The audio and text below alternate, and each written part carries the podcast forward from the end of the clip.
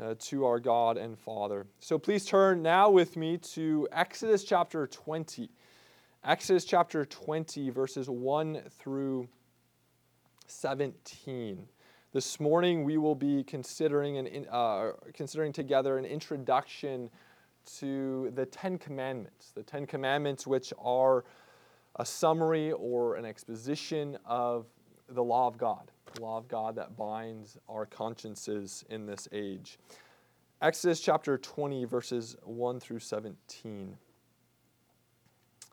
Uh, please pay careful attention, for this is God's holy and inspired word to us this morning. And God spoke all these words, saying, I am the Lord your God, who brought you out of the land of Egypt, out of the house of slavery. You shall have no other gods before me. You shall not make for yourself a carved image, or any likeness of anything that is in heaven above, or that is in the earth beneath or that is in the water under the earth. You shall not bow down to them or serve them. For the Lord your God, for I, uh, for I, the Lord your God, am a jealous God, visiting the iniquity of the fathers and the children to the third and fourth generation of those who hate me, but showing steadfast love to thousands of those who love me and keep my commandments. You shall not take the name of the Lord your God in vain for the Lord will not hold him guiltless who takes his name in vain. Remember the Sabbath day to keep it holy. Six days you shall labor and do all your work, but the seventh day is a Sabbath to the Lord your God. On it you shall do you shall not do any work, you or your son or your daughter, your male servant or your female servant, or your livestock or the sojourner who is within your gates. For in six days the Lord made heaven and earth, the sea, and all that is in them, and rested on the seventh day. Therefore, the Lord blessed the Sabbath day and made it holy. Honor your father and your mother, that your days may be long in the land that the Lord your God is giving you. You shall not murder. You shall not commit adultery. You shall not steal. You shall not bear false witness against your neighbor. You shall not covet your neighbor's house. You shall not covet your neighbor's wife, or his male servant, or his female servant, or his ox, or his donkey, or anything that is your neighbor's. Well, the grass withers and the flower fades, but the word of our God stands forever. Well, please turn with me also in your order of worship to the confessional reading element. This morning we are reciting together the first half of Lord's Day 34, which consists of question and answers 92 and 93. And actually, we're just going to be reciting together question and answer 93. As you can see, question and answer 92 is a recitation of the Ten Commandments. So, question 92 asks, What is God's law? And then it, it quotes the Ten Commandments from um, Exodus 20. And so, since we already read the Ten Commandments from Exodus 20, we are going to just be reciting question and answer 93. As always, I will read the question if you'd please respond by reciting the answer. How are these command- commandments divided? into two tables. The first has four commandments, teaching us how we should live in relation to God. The second has six commandments, teaching us what we owe our neighbor.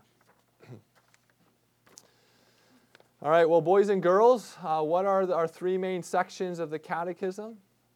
Isaiah? Guilt, grace, and gratitude. Very good. Um, now, this really will be jogging your memory, but do you remember uh, where, where did we come to know of our misery? Where do we come to know of our misery, our sin? Annabelle? The law. The law of God tells us. And where did our sin come from? Isaiah? Satan. Uh, he's definitely connected uh, with, with, our sin. Adam and Eve, Adam and Eve right? Uh, because of Adam and Eve's sin, we all inherited that corrupt nature. And because we are sinners, um, God is going to judge our sin in time and in eternity. Uh, God's justice says that if we have sinned against His supreme majesty, we deserve a supreme penalty.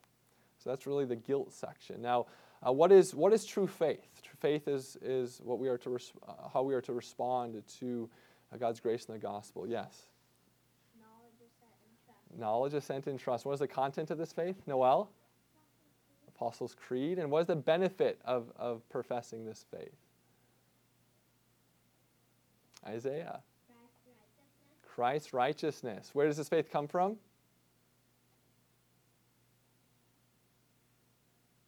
Yes, Marcus. The preaching of the gospel. The preaching of the gospel. And who creates faith in our hearts through the preaching of the gospel, Noel? The Holy Spirit. And the Holy Spirit uses something else to assure us and confirm our faith. What does he use? Yes, Matthias? And sacraments. The sacraments. Now, what are the two keys of the kingdom? Two keys of the kingdom. Ezekiel? church discipline and the preaching of the word. Yes, church discipline and the preaching of the word. Uh, Another way to think of the, the keys of the kingdom is that God has given the church the authority to affirm and disaffirm a profession of faith. So, again, faith is very, very important when we consider the, the, the catechism. Now, summarize the last two weeks, why, what's, what's a motivation for why we should do good works? Why should we do good works? Annabelle? Out of gratitude, yes, which is why that third section is labeled gratitude. Now, last week we considered what, what true repentance or genuine repentance and conversion consists of. Do you guys remember what are those two aspects of this life of sanctification? Ezekiel? The hatred, hating one's sin and turning away from it. Yes, right? So putting to death that old man, which, yeah, looks like hating, turning away from it, and then making alive this new man as we delight to live according to the will of God in all good works. So it's death and resurrection, putting off and putting on. That's what the Christian life looks like. So, again, to summarize the last couple weeks, we have considered that we are to be motivated to live a life of obedience out of gratitude for what God has done for us in the gospel. And these good works, these good works that are to be done out of gratitude, are to conform to God's law. So last week we considered that definition of a good work. It needs to proceed from true faith, it needs to conform to the law of God, and it needs to be done unto the glory of God. Which is why now the Catechism turns to consider uh, an exposition of the law of God from the Ten Commandments. Now, one of the marks of, of, of living in a, a secular age is that society justifies their morality not by an external authority, but by what they feel is right. So they justify their morality not by an external authority, but by what they feel is right. Now, oftentimes we as Christians can adopt the, the spirit of the age, and I think many, um, many Christians today have un- un- undoubtedly adopted this spirit that marks the secular West. Like most people uh, would, by how they live and by what they would say, would not define a good work as question and answer 91 defines a good work. Rather, good works are really those things that proceed from true faith and conform with what we feel is right. How often do we hear the verbiage of, I just really feel that the Lord is leading me to do this or that, or God's telling me that I need to do this, or uh, I just have this feeling about this certain situation or, or course of action. And it doesn't really matter what God's word says, and sometimes God's word might actually say the opposite, but if we have this burning in the bosom that we think is coming from the Spirit, that's definitive. And so we need to be very careful that we don't elevate our feelings above God's explicit revealed law. And so we see here that our good works are to conform to the law of God as expressed in the Ten Commandments. So we should be very interested in what does the God's, God's law actually say? God tells us how we are to express our gratitude. He doesn't leave it up to our emotions or our feelings or our imagination. He tells us how we are to express our gratitude for what He has done for us in the gospel. And so this morning we are going to uh, look at just an introduction to the Ten Commandments. In the coming weeks, then, we'll be looking at each commandment in turn uh, and see and we'll see how each commandment applies to us and our, our Christian lives. So the three things I want us to look at uh, this morning is we'll look at how the Ten Commandments are an exposition of the moral law of God. We'll look at the division, the divisions of the Ten Commandments. And then lastly, we'll look at how the Ten Commandments give us the destination of our moral lives. So, first, the Ten Commandments are an exposition of the moral law. Now, theologians throughout the history of the church have recognized that there are different types of laws in Scripture. And theologians have landed on, on basically three, three types of laws, three categories uh, by which every law can be uh, subsumed under. So, the first category of laws are sacrificial or ceremonial laws. So, these are the laws that governed Israel's uh, temple system. You read about many of these laws in Leviticus, laws that governed animal sacrifices and the conduct of priests and the ritual system. You also have civil laws. These are the laws that governed the people of Israel as a political nation. They're civil laws. The last category of laws are uh, moral laws. And these are the laws that we read about both in the Old Testament and in the New Testament. And these are the laws that are, are transcendent, they, they, they bind all people in all times and places. The Old Testament civil laws and the Old Testament sacrificial laws were, were kind of like you know, the wrapper on a candy bar. They're useful for a time. You don't want, when you go to the store and pick out a candy bar, you, you don't want the candy bar that's unwrapped. You want the one that's wrapped. But once you, you open up the candy bar, you throw that wrapper in the trash. It served its purpose. And so the sacrificial laws, the civil laws were good for, for a time, but God never intended them to be permanent. Christ fulfilled them and set them aside. But the moral law of God, yes, is also fulfilled by Christ, but he fulfilled it in such a way that still is binding upon us today who live after the coming of Christ. And so the reason why we place such an emphasis on the Ten Commandments as opposed to a lot of the other sacrificial or civil laws of the Old Testament is because the Ten Commandments are primarily an exposition of the moral law of God, which means that they directly apply to us and bind our consciences.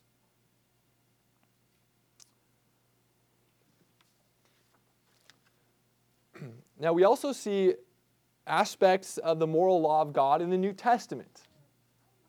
We come across many imperatives or commands in the epistles for how we should live as members of the church, as those who've been redeemed by Christ. And I've said this before, but we should think of the New Testament imperatives as coming forth from the soil of the Ten Commandments. This is why, in the reading of the law in our first service, many times I'll read from a, a particular commandment from the Ten Commandments, and then we'll also read an exposition from an epistle to see how the New Testament is applying that commandment. So, New Testament imperatives uh, spring forth from the soil of the Ten Commandments. We see Paul doing this all, all the time. This morning we, we looked at the eighth commandment you shall not steal, but positively work hard. And Paul applies that to the church in Thessalonica and for those who are who are idle, who are busybodies, and he urges them to work and follow his own example uh, of working for one's own living. We see Paul doing this in Ephesians chapter 4 when he says, again related to the eighth commandment, let the thief no longer steal, but also let him labor, doing honest work with his own hands, that he might be able to help the poor in their need. And Paul is consciously thinking of the eighth commandment and applying it to the church in Ephesus. He does the same thing with the ninth commandment. You shall not bear false witness. And he says, let us speak truth to one another, for we are members of the same body. Paul, again, is thinking of that ninth commandment and applies it in a new covenant context and says that, well, the reason why we are to speak truth to each other is because we have this bond that's everlasting. We're members of the body of Christ. He goes on and says, Let no corrupting talk come in your mouth, but only such as good as uh, that only such as it builds up as fits the occasion that gives grace to those who hear. So again, Paul repeatedly and the other apostles take the Ten Commandments and apply them in the lives of these new covenant Christians. So we should see the Ten Commandments as being the soil from which the New Testament imperatives spring forth.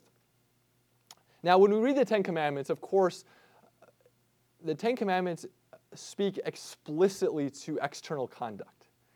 You shall not commit murder. You shall not commit adultery. You shall not steal. However, we should know that these commandments also implicitly speak to the inward dispositions of our hearts. So when the sixth commandment says, You shall not murder, God also is forbidding anger of the heart. When the seventh commandment says, You shall not commit adultery, he, God's also forbidding lust in our hearts, and so on and so forth. So the Ten Commandments don't only speak to our external conduct, they also speak to the inward disposition uh, of our hearts. This is what Jesus tells us in the Sermon on the Mount. Furthermore, when we come across a negative prohibition, for, for instance, you shall not murder, or you shall not commit adultery, or uh, you shall not steal, the positive action is also implied. You shall not murder. Well, positively, you are to promote life. You shall not commit adultery. Positively, you shall uh, be faithful within the confines of marriage. You shall pursue purity. You shall not steal. You shall work hard and be generous. And so, if there's a negative prohibition, the positive is implied. If there's a positive uh, course of conduct that we are being called to, the negative prohibition is being implied as well. Sanctify the Lord's day, honor the, the Sabbath day. Well, implicitly, we are called not to profane the Sabbath day. We are not to treat the Sabbath day as, as ordinary. And so both the positive and negative aspects of the commandment are present in these 10 words. And so th- these Ten Commandments are, are an exposition of the moral law of God. Now, in question answer 93, we see the divisions, or the division of the Ten Commandments. Um, so, what are the two main divisions of these Ten Commandments?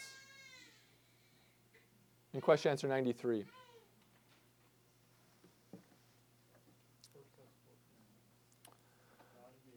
God and neighbor, right? And so, love for God, which commandments fall under the, the category of love for God? Verse 4, right? And then, what, well, then the last six, of course, fall under the category of love for neighbor. Jesus summarizes the Ten Commandments in Matthew chapter 22, verses 37 through 40. When he says, You shall love the Lord your God with your heart, soul, mind, and strength, your neighbor as yourself. In fact, our catechism quoted this back in question answer 3 when it says, From where do you know your misery? Well, the law of God tells me. What is the law of God? And at that time in the catechism, uh, the catechism just recites Jesus' summary of the Ten Commandments. But he's really speaking to the same moral revelation that comes to us from Scripture in these ten words. Now, both of these aspects, both Jesus' summary of these 10 words and the 10 commandments themselves, are mutually beneficial. It's helpful, right? It's helpful for us to be able to summarize our, our task in this life is love for God, love for neighbor. However, it's also very helpful to have the Ten Commandments, which add specificity to what it means to love God and what it means to love our neighbor.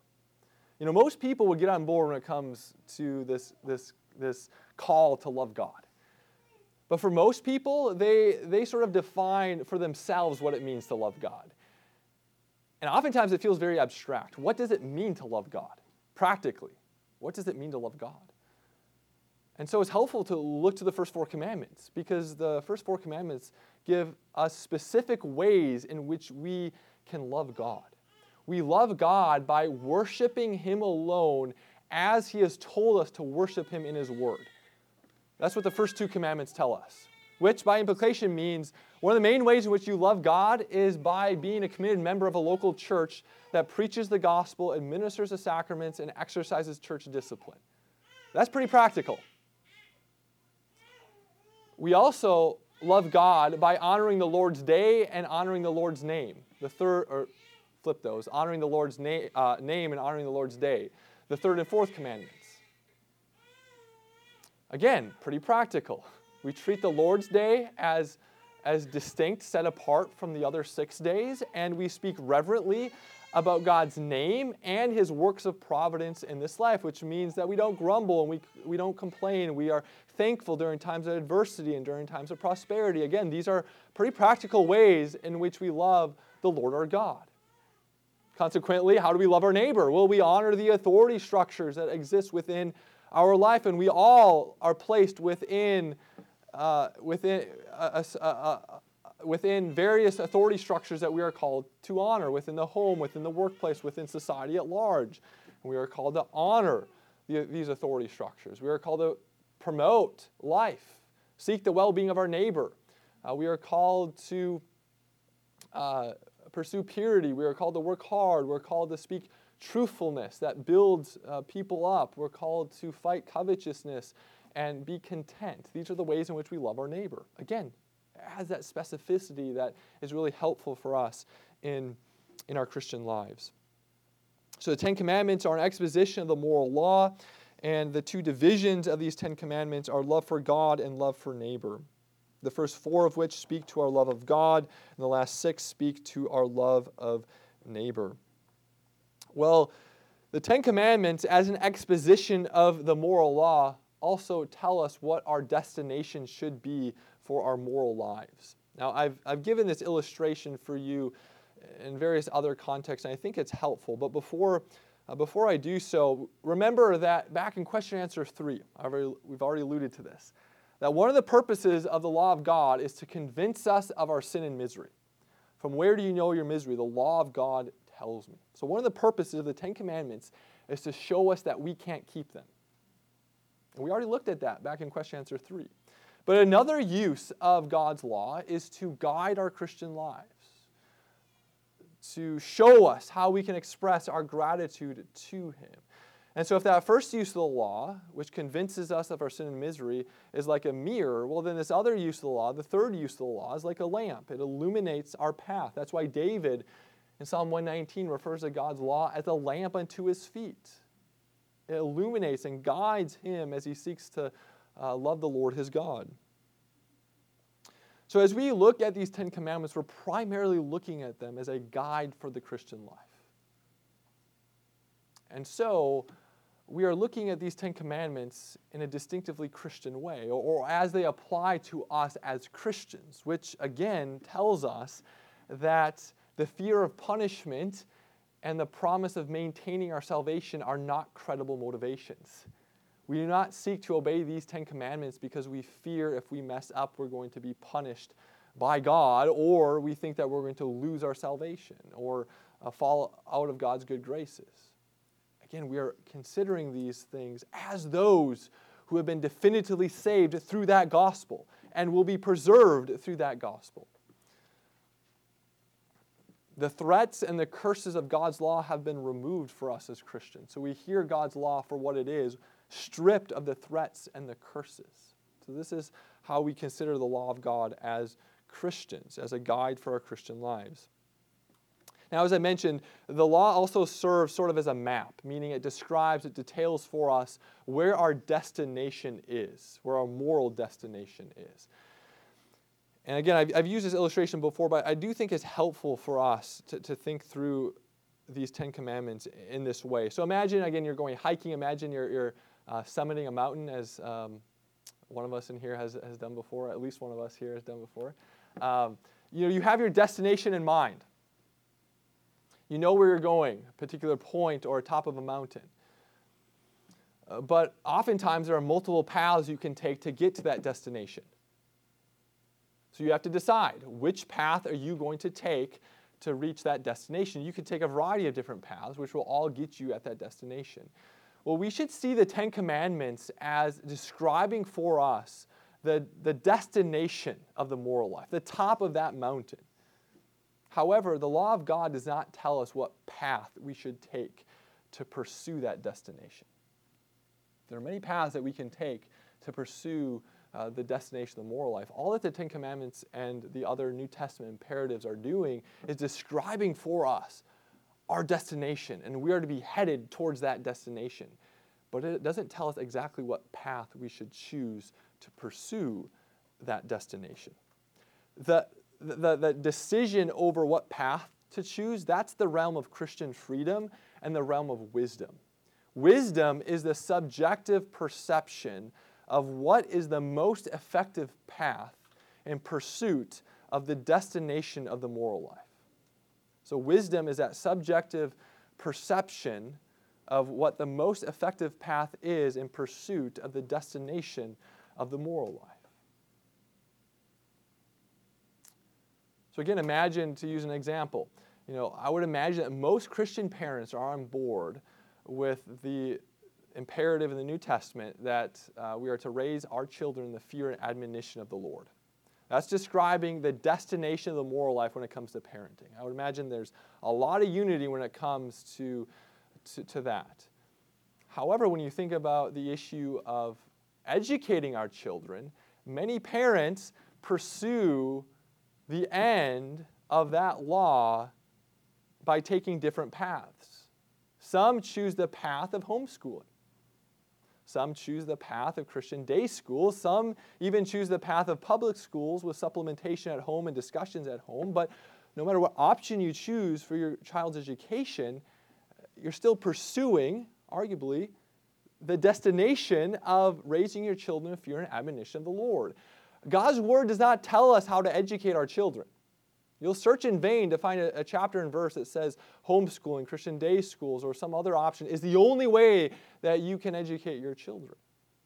Now, we can debate amongst ourselves which option is, is the wisest option. Those are good discussions to have, but we need to be clear that we're discussing something in the realm of Christian freedom that's a matter of wisdom and is not contained explicitly in God's law. And we could do this with all of the commandments of God. There's what God's law explicitly says, and we are called to be headed towards that destination. But we might come land on different paths. We might think that one path is more effective than another path, and we can have those discussions, but we have to realize that that's a matter of wisdom, that's a matter of Christian freedom. It's, it's not clearly and explicitly revealed in God's law. You know, again, we're called to promote the sanctity of life. But Scripture does not tell us what political policies to pursue, what candidates to vote for, or what parties to support. That's a, a path issue. Our consciences are bound to promoting the sanctity of life, but it doesn't tell us exactly what path we should pursue uh, to, to arrive at that destination. Or think of the seventh commandment we're called to love our spouse. That's sort of the positive aspect. Be pure, love our spouse. Well, if we did a survey in this room, we all love our spouse in slightly different ways, which means we all slightly take a different path in the pursuit of that command of loving our spouse. So it's very important that we make that delineation between what God's law actually says and what is the realm of Christian freedom. And the church has the authority to bind consciences when it comes to God's law. I have the authority by God as an ordained minister of the gospel to bind your consciences with the Ten Commandments. But I have no business binding your conscience in what path you decide to choose in pursuit of the end of God's law. I can have discussions with you, ask pertinent questions, but I can't bind your conscience in terms of of how you pursue the ends of God's law. That's a matter of, of, of wisdom and Christian freedom. So it's very important that the church, ministers, elders recognize this distinction as well. Uh, God's law is explicit. It does speak to many areas of life, but it also leaves the category open for Christian freedom. And you, as Christians who have the Spirit, are called to take uh, this, this call to, to exercise wisdom seriously. It's hard trying to figure out what is the most effective path given my situation, my context in life. In fact, one of the main ways that you can come alongside other people who are trying to navigate uh, big decisions in life is by listening and asking questions. If we're honest with ourselves, when, when someone's you know, trying to think through big decisions in life, let's say it's a job move or relocation, um, the selling of a house, whatever, or something like that, usually the person is not ignorant of what God's word says on the issue. Rather, they're wrestling with what is the most effective path, what is the wisest option. And that's where listening and asking questions, getting to know the particularities of that person's context, will make you a better counselor when it comes to helping that person choose the most effective path in pursuit of God's law. Because when you're thinking about relocation, what you're thinking through is, is how can I best fulfill the responsibilities that God has given me? Uh, it's not a black and white issue. We're looking at what's the wisest option. As we continue to think about the Ten Commandments and morality in this life, we see that, that life in this age is morally complex. There are very, very, very few things that we struggle with are, are explicitly black and white. Things are complex. And recognizing the complexity of the moral life is not embracing moral relativism, rather, it's an act of humility. That things really are complex. It's an acknowledgement of reality in this age, in this vale of tears. And one of the, one of the benefits of actually reading good literature, and at times even watching good cinema, is it gives you a bigger view and glimpse into the moral complexity of this life. As you're let into the, the, the inward struggle of characters that are trying to navigate weighty issues, it helps you uh, empathize with others with regard to trying to live wise lives in this age. And so we are called to pursue wisdom. And this is a difficult task. It requires uh, encountering many different situations and making many errors.